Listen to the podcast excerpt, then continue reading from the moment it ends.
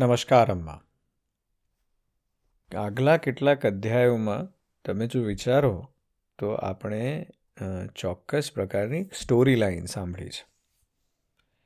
કે નવમાં, દસમાં ને અગિયારમાં ને બારમો જે અધ્યાય હતો, એમાં આપણે બ્રહ્માજીએ જે સૃષ્ટિનું વર્ણન થયું છે, સૃષ્ટિનું સર્જન થયું છે એની વાત કરી હતી. અને આપણે સમય, કા, મનવંતર વગેરે કાળના વિભાગની વાત કરી હતી. ત્યારબાદ વ્યાસજીએ આપણને સંભળાવી વરાહ અવતારની કથા. અને ત્યાંથી આપણને વરાહ અવતાર કેમ પ્રગટ થયો અને એના, એ શું કરવા શ્રીહરિએ અવતાર લીધો, એની આખી કથા સંભળાવી. એટલે કે દીતિ અને કશ્યપ ઋષિની વાત. પછી સનકાદી ઋષિનો શ્રાપ આપ્યો જે જય અને વિજયને એની વાત. અને જય વિજયનું જે પતન થયું ને એમાંથી હિરણ્ય કશ્યપ્યો અને હિરણ્યાક્ષનો જન્મ થયો. અને એ જન્મ થયા બાદ તેમણે દિગ્વિજય કર્યો અને એમણે શાસન કરવાનું ચાલુ કર્યું, દમનીય રીતે. અને ત્યારબાદ એમણે હિરણ્યાક્ષ ચારે તરફ વિજય લઈ લીધો હોવાથી વરુણ દેવ પાસે ગયા અને વરુણ દેવે કીધું કે શ્રી હરિ જોડે યુદ્ધ કરતું અને ત્યાં વરાહ ભગવાન પૃથ્વીને બહાર લઈને આવતા હતા જળમાંથી, રસાતાલમાંથી. ત્યારે એ સમયે શ્રીહરિ અને હિરણ્યાક્ષ વચ્ચે યુદ્ધ થયું અને એ હિરણ્યાક્ષનો વધ થયો. એટલે આ જે આખી સ્ટોરી છે, એક આખું ક્લોઝર એક આખું પિંડની જેમ એ પૂર્ણ થઈ સ્ટોરી હવે આપણે આગળ વધવું છે તો હિરણ્યાક્ષથી આગળ કેવી રીતે વધશું? એટલે વ્યાસજી ફરીવાર એક સુંદર રીતે એ સ્ટોરીને આપણને આપણા માટે ટ્વિસ્ટ આપે છે અને એ આજે આપણે સાંભળવાનો છે. અને આજે આપણે સાંભળીશું ફરીવાર બ્રહ્માજીએ રચેલી અનેકવિધ સૃષ્ટિનું વર્ણન. આગળ આપણે વર્ણન સાંભળી જ ચૂક્યા છીએ, પણ આપણે એ વર્ણન સાંભળ્યું છે મેક્રો સ્વરૂપમાં, એટલે કે તેજ, આકાશ, જળ વગેરેનું સર્જન કેવી રીતે થયું. હવે આપણે કંઈક જુદું સાંભળવાનું છે. આજે આપણે પૃથ્વી પર મનુષ્યો અને જુદા જુદા પ્રકારના મનુષ્યોનું સર્જન કેવી રીતે થયું? મનુષ્યોની વૃત્તિવાળા, જુદા જુદા જુદા વૃત્તિવાળા મનુષ્યનું સર્જન કેવી રીતે થયું એની વાત કરવી છે. અને એમાંથી એક નવી સ્ટોરી લાઈન ઉપજશે જે આપણને એક નવી ભક્તિને સર્જન તરફ લઈ જશે. તો આપણે હવે ત્યાં જઈ રહ્યા છીએ. એટલે બ્રહ્માજીએ રચેલી અનેકવિધ સૃષ્ટિનું આજે આપણે વર્ણન સાંભળવું છે. અને એ એની એની પૂર્વ ભૂમિકા તરીકે સૌનકજી, જે સુતજી પાસે બેઠા છે એ પૂછે છે કે, હે સુતજી, પૃથ્વીરૂપી આધાર મેળવીને સ્વયંભૂ મનુએ આગળ ઉપર થનારી પ્રજાને ઉત્પન્ન કરવા માટે કયા કયા ઉપાયનો આધાર લીધો? વિદુરજી તો ઘણા મોટા ભગવાન ભક્ત હતા અને ભગવાન શ્રીકૃષ્ણના અનન્ય સુહૃદ હતા. તેથી તેમણે પોતાના મોટા ભાઈઓ ધૃતરાષ્ટ્રનો, તેમના પુત્ર દુર્યોધન સમેત ભગવાન શ્રીકૃષ્ણનો અનાદર કરવાને કારણે અપરાધી સમજી અને ત્યાગ કરી દીધો હતો. તેઓ મહર્ષિ દ્વૈપાયનના પુત્ર હતા અને મહિમામાં તેમનાથી કોઈ પણ પ્રકારે ઓછા ઉતરતા નહોતા. તથા બધી રીતે ભગવાન શ્રી કૃષ્ણના આશ્રિત અને કૃષ્ણ ભક્તોના અનુગામી હતા. તીર્થોનું સેવન કરવાથી તેમનું અંતઃકરણ વિશેષ શુદ્ધ થયું હતું. તે તેમણે કૃષાવર્ત ક્ષેત્ર એટલે કે હરિદ્વારમાં બેઠેલા તત્વજ્ઞાનીઓમાં શ્રેષ્ઠ એવા મૈત્રેયજી પાસે જઈને બીજું શું પૂછ્યું? સુતજી, તેમની વચ્ચે વાર્તાલાપ થતાં શ્રીહરિના ચરણો સંબંધિત ઘણી પવિત્ર વાતો થઈ હશે કે જે તેમના ચરણોમાંથી નીકળેલા ગંગાજળ જેવી સંપૂર્ણ પાપોનો નાશ કરનારી છે. સુતજી, તમારું મંગળ થાવ. તમે ભગવાનના તે પવિત્ર વાતો અને અમને સંભળાવો. એટલે કે અમને એ બધી કથાનું વર્ણન કરો. પ્રભુના ઉદાર ચરિત્રો તો કીર્તનીય હોય છે. ભલા એવો રસિક કોણ હશે કે જે શ્રીહરિની લીલાઓ રૂપી અમૃતનું પાન કરતાં કરતાં તૃપ્ત થઈ જાય? એ તો હંમેશા અતૃપ્ત રહેવાના. એટલે આવું પૂછવાથી સુતજીએ ભગવાનમાં ચિત્ત જોઈને કીધું કે સાંભળો. અને પછી એમણે કીધું કે હે મુનિઓ, પોતાની માયાથી વરાહનું રૂપ ધારણ કરનારા શ્રીહરિની રસાતલમાંથી પૃથ્વીને બહાર કાઢવાની અને રમત રમતમાં જ તિરસ્કારપૂર્વક હિરણ્યાક્ષને હણી નાખવાની લીલા સાંભળી અને વિદુરજીને ઘણો આનંદ થયો. અને તેમણે મુનિશ્રેષ્ઠ એવા મૈત્રેયજીને પૂછ્યું કે, હે બ્રહ્મન, તમે પરોક્ષ વિષયોને જાણનારા છો. તેથી તે બતાવો કે પ્રજાપતિઓના સ્વામી શ્રી બ્રહ્માજીએ મરીચી વગેરે પ્રજાપતિઓને ઉત્પન્ન કર્યા પછી સૃષ્ટિને વધારવા માટે શું કર્યું? મરીચી વગેરે મુનીશ્વરો અને સ્વયંભુવ મનુએ પણ બ્રહ્માજીની આજ્ઞાથી પ્રજાની વૃદ્ધિ કેવી રીતે કરી? શું તેમણે આ જગતને પત્નીઓના સહયોગથી ઉત્પન્ન કર્યું કે પછી પોતપોતાના કાર્યમાં સ્વતંત્ર રહીને અથવા બધાએ એક સાથે મળી અને આ જગતની રચના કરી? એટલે મૈત્રેયજી કહે છે કે, હે વિદુરજી, જેની ગતિને જાણવાનું અત્યંત મુશ્કેલ છે તેવા જીવોના પ્રારબ્ધ પ્રકૃતિ નિયંતા પુરુષ અને કાળ, આ ત્રણ હેતુઓથી તથા ભગવાનના સાનિધ્યથી ત્રિગુણમય પ્રકૃતિમાં ક્ષોભ થવાથી મહતત્વ ઉત્પન્ન થયું. આ વાત આપણે આગળ કરી ચૂક્યા છીએ. કે મહતત્વમાંથી પછી વિકાર થવાથી વૈકારિક રાજસ અને તામસ, એટલે કે સાત્વિક રજસ અને તામસ, એ પ્રકારનો અહંકાર ઉત્પન્ન થયો. એમણે આશ, આકાશ વગેરે પાંચ તત્વોના અનેક વર્ગ ઉત્પન્ન થયા. એમાંથી બ્રહ્માંડની, પણ એ રચના અલગ અલગ રહેવાથી બ્રહ્માંડની રચના કરી શકતા નહોતા. આપણે આ સાંભળી ચૂક્યા છીએ. એટલે ભગવાનની સંમતિથી અને શક્તિથી પરસ્પર સંગઠિત થઈ અને તેમણે પેલી સુવર્ણવર્ણી અંડની રચના કરી. અને એ અંડ એક હજાર વર્ષ સુધી કારણ, કારણાબ્ધિના જળમાં પડ્યો રહ્યો. અને પછી ભગવાને તેમાં પ્રવેશ કર્યો અને એમાંથી અધિષ્ઠિત થવાથી ભગવાનની નાભીમાંથી સહસ્ત્ર સૂર્યો જેવું દૈદીપ્યમાન એક કમળ પ્રગટ થયું, જે સમસ્ત જીવ સમુદાયનો આશ્રય હતો. અને તેમાંથી આપણે જાણીએ છીએ એ પ્રમાણે સ્વયં બ્રહ્માજીનો પ્રાદુર્ભાવ થયો. અને બ્રહ્માંડના ગર્ભરૂપી જળમાં શયન કરનારા શ્રી નારાયણ દેવે જ્યારે બ્રહ્માજીના અંતઃકરણમાં પ્રવેશ કર્યો, ત્યારે તેઓ અગાઉના કલ્પોની પોતે જ નિશ્ચિત કરેલી નામ રૂપમયી અવસ્થા અને વ્યવસ્થા અનુસાર લોકોની રચના કરવા લાગ્યા. હવે આજે આપણે અહીંયાથી થોડું જુદું સાંભળવાનું છે. આપણે બ્રહ્માજીનો કેવી રીતે ઉદ્ભવ થયો એ સાંભળેલું છે. હવે બ્રહ્માજીએ કઈ રીતે સૃષ્ટિમાં ખાસ કરીને રચના કરી, જે લોકોની રચના કરી, એની વાત સાંભળવાની છે. એટલે એમણે સૌથી પહેલાં તો પોતાની છાયાથી તામિસ્ત્ર અંધ તામિસ્ત્ર તમ, મોહ અને મહામોહ એ પ્રકારની પાંચ અવિદ્યા ઉત્પન્ન કરી. પછી પોતાનું તમોમય શરીર સારું લાગ્યું નહીં, તેથી તેમણે તેને ત્યજી દીધું. ત્યારે જેનાથી ભૂખ તરસની ઉત્પત્તિ થાય છે તેવા રાત્રિરૂપી શરીરને. તેનાથી ઉત્પન્ન થયેલા યક્ષો અને રાક્ષસોએ અપનાવી લીધું. તે સમયથી ભૂખ અને તરસથી વ્યાકુળ થઈ એવો બ્રહ્માજીને જ ખાવા દોડ્યા આ બધા યક્ષો અને રાક્ષસો અને કહેવા લાગ્યા કે આને ખાઈ જાઓ, આનું રક્ષણ ન કરો. કારણ કે તેઓ ભૂખ તરસથી વ્યાકુળ થઈ રહ્યા હતા. બ્રહ્માજીએ ગભરાઈ જઈને તેમને કહ્યું, અરે યક્ષ રાક્ષસો, તમે મારા સંતાન છો. તેથી મારું ભક્ષણ ન કરો, મારું રક્ષણ કરો. અને તેમનામાંથી જેમણે પણ કહ્યું કે ભક્ષણ કરો, તેઓ યક્ષ થયા. અને જેમણે કહ્યું કે રક્ષણ ન કરો, તેઓ રાક્ષસ કહેવાયા. એટલે જે ભક્ષી જાય છે અને તે યક્ષ છે. પણ જે રક્ષણ નથી કરતા, તે રાક્ષસ છે. એટલે આ વાત શું છે? કે આપણી શરણે આવેલા કોઈનું રક્ષણ ન કરવું એ રાક્ષસ વૃત્તિ છે. કોઈને મદદ ન કરવી, એનાથી જે નેગેટિવ એનર્જી ઉત્પન્ન થાય તે રાક્ષસ વૃત્તિ છે. અને પછી બ્રહ્માજીએ સાત્વિક તેજથી દેદીપ્યમાન થઈ મુખ્ય મુખ્ય દેવતાઓની રચના કરી.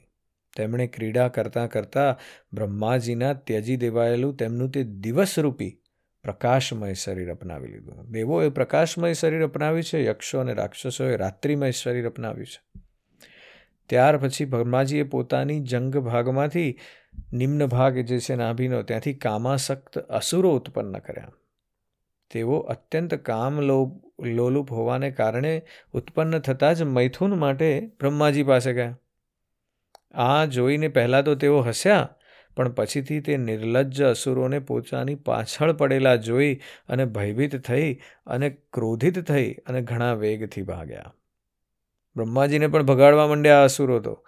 ત્યારે તેમણે ભક્તો પર કૃપા કરવા માટે તેમની ભાવના અનુસાર દર્શન આપનારા શરણાગત વત્સલ શ્રીહરિ પાસે જઈને કહ્યું કે, પરમાત્મા, મારું રક્ષણ કરો. મેં તો આપની આજ્ઞાથી જ પ્રજા ઉત્પન્ન કરી હતી, પણ આ તો પાપમાં પ્રવૃત્ત થઈ અને મને જ હેરાન કરવા માંડી છે.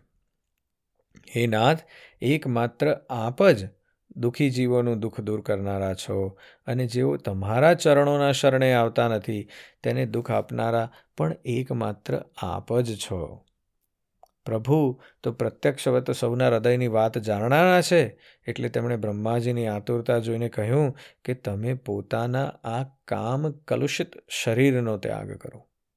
ભગવાનના આમ કહેતા જ તેમણે તે શરીરને પણ છોડી દીધું. પહેલાં રિમેમ્બર પેલું આપણે વાત સાંભળ્યું એ પ્રમાણે રાત્રિરૂપી શરીર છોડી દીધું, પછી તેજ રૂપી શરીર છોડી દીધું, એવી રીતે આ કામરૂપી શરીર પણ તેમણે છોડી દીધું. અને બ્રહ્માજીએ આ છોડી દીધેલું તે શરીર છે એક સુંદર સ્ત્રી સંધ્યાદેવીના રૂપમાં પરિણિત થઈ અને ઉત્પન્ન આવ્યો. તેના ચરણ કમળોમાં ઝાંઝર ઝણઝણી રહ્યા હતા. તેની આંખો મદીલી થઈ રહી હતી. કમર કટી મેખલાની ઘૂઘરીઓથી સુશોભિત થયેલી, સાડીથી ઢંકાયેલી હતી.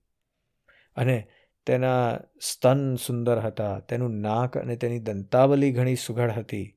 તે મધુર મધુર સ્મિત કરતી અસુર અસુરો પ્રત્યે હાવ ભાવપૂર્ણ દ્રષ્ટિથી જોઈ રહી હતી.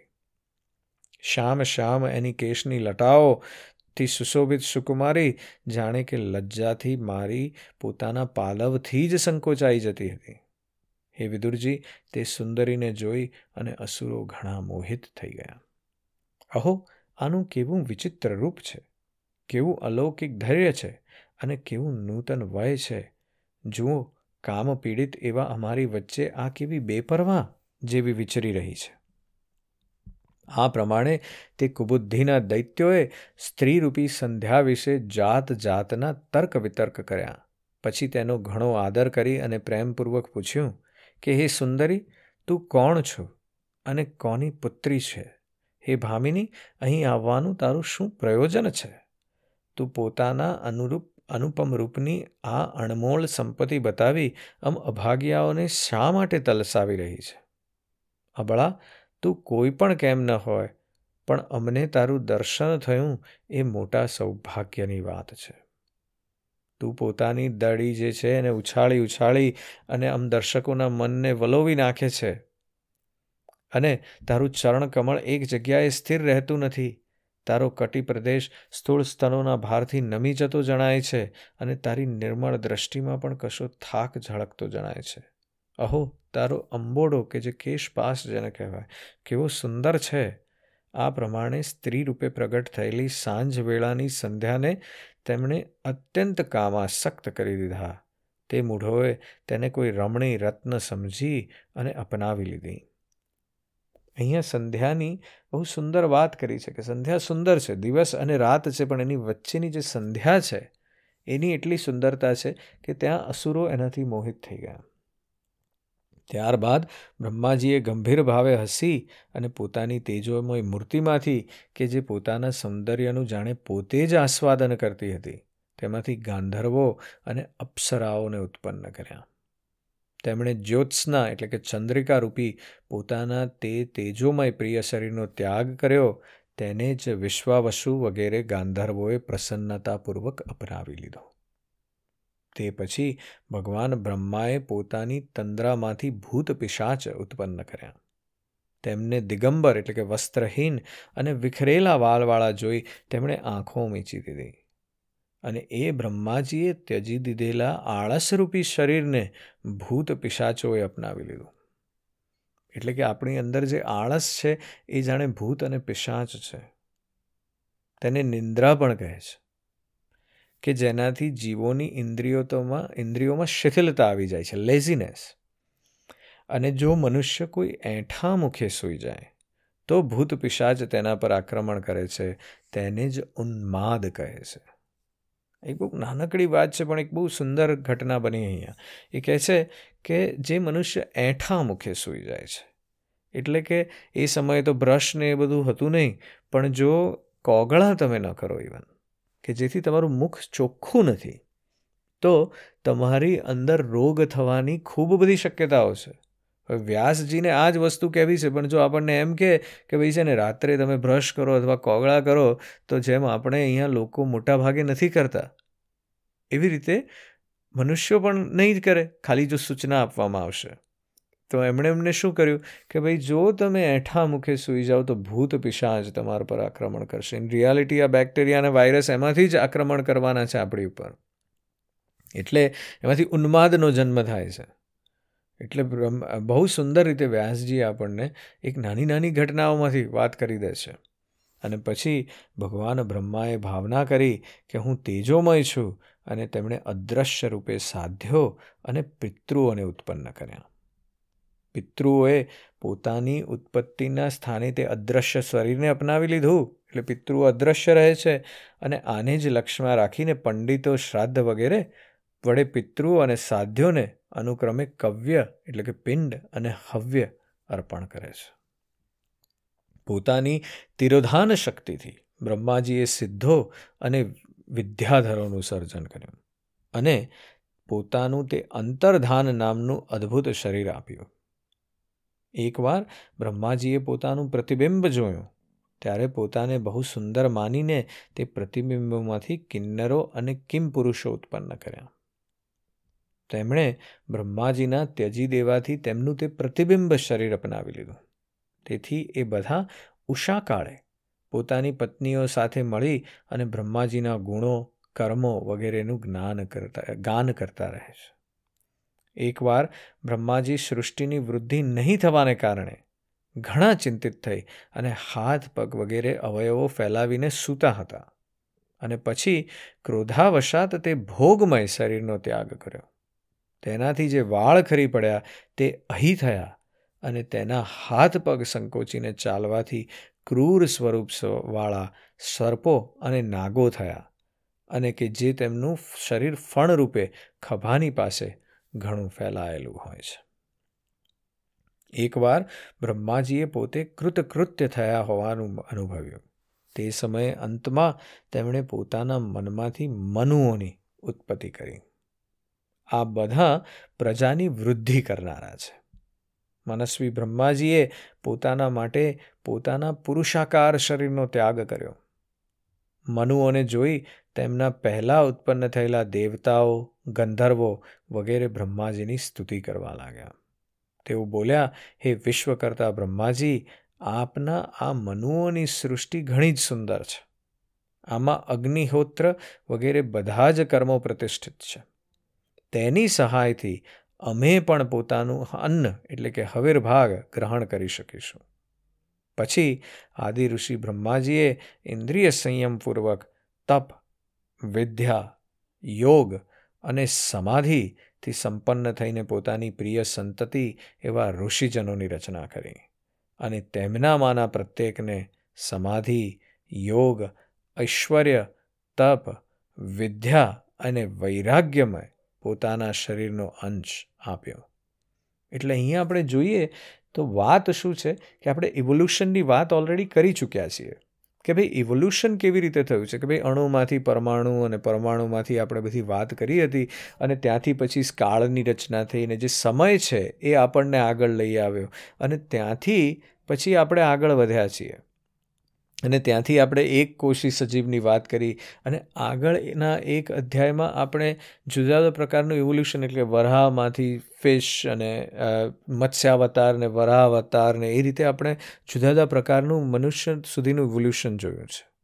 પણ હવે જે વાત છે, એ મનુષ્યોમાં એટીટ્યુડનલ એટલે કે તમારી પોતાની વર્તન પ્રમાણેની ક્રિયાઓ કેવી રીતે રચના થઈ? દેવોની રચના કેવી રીતે થઈ?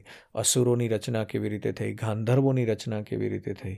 મનુઓની રચના કેવી રીતે થઈ? અને એ મનુઓની રચના થવાથી હવે બધાને ભોગ મળવાનો છે, કારણ કે એની એની પૂજા અને આચના એ મનુ કરવાના છે, મનુષ્યો કરવાના છે. એટલે ત્યાં સુધી આપણને આખા ઇવોલ્યુશનની ઘટના સમજાવે છે. એટલે આ બધા અધ્યાયોને એકબીજાની સાથે જોડતી કડી તરીકે આપણે જોવાના છે. અને અહીંયા આજે આપણે મનુષ્યોમાં વૃત્તિઓની રચના કેમ થઈ? એની વાત કરી આજે બસ આટલું જ. જય શ્રી કૃષ્ણ.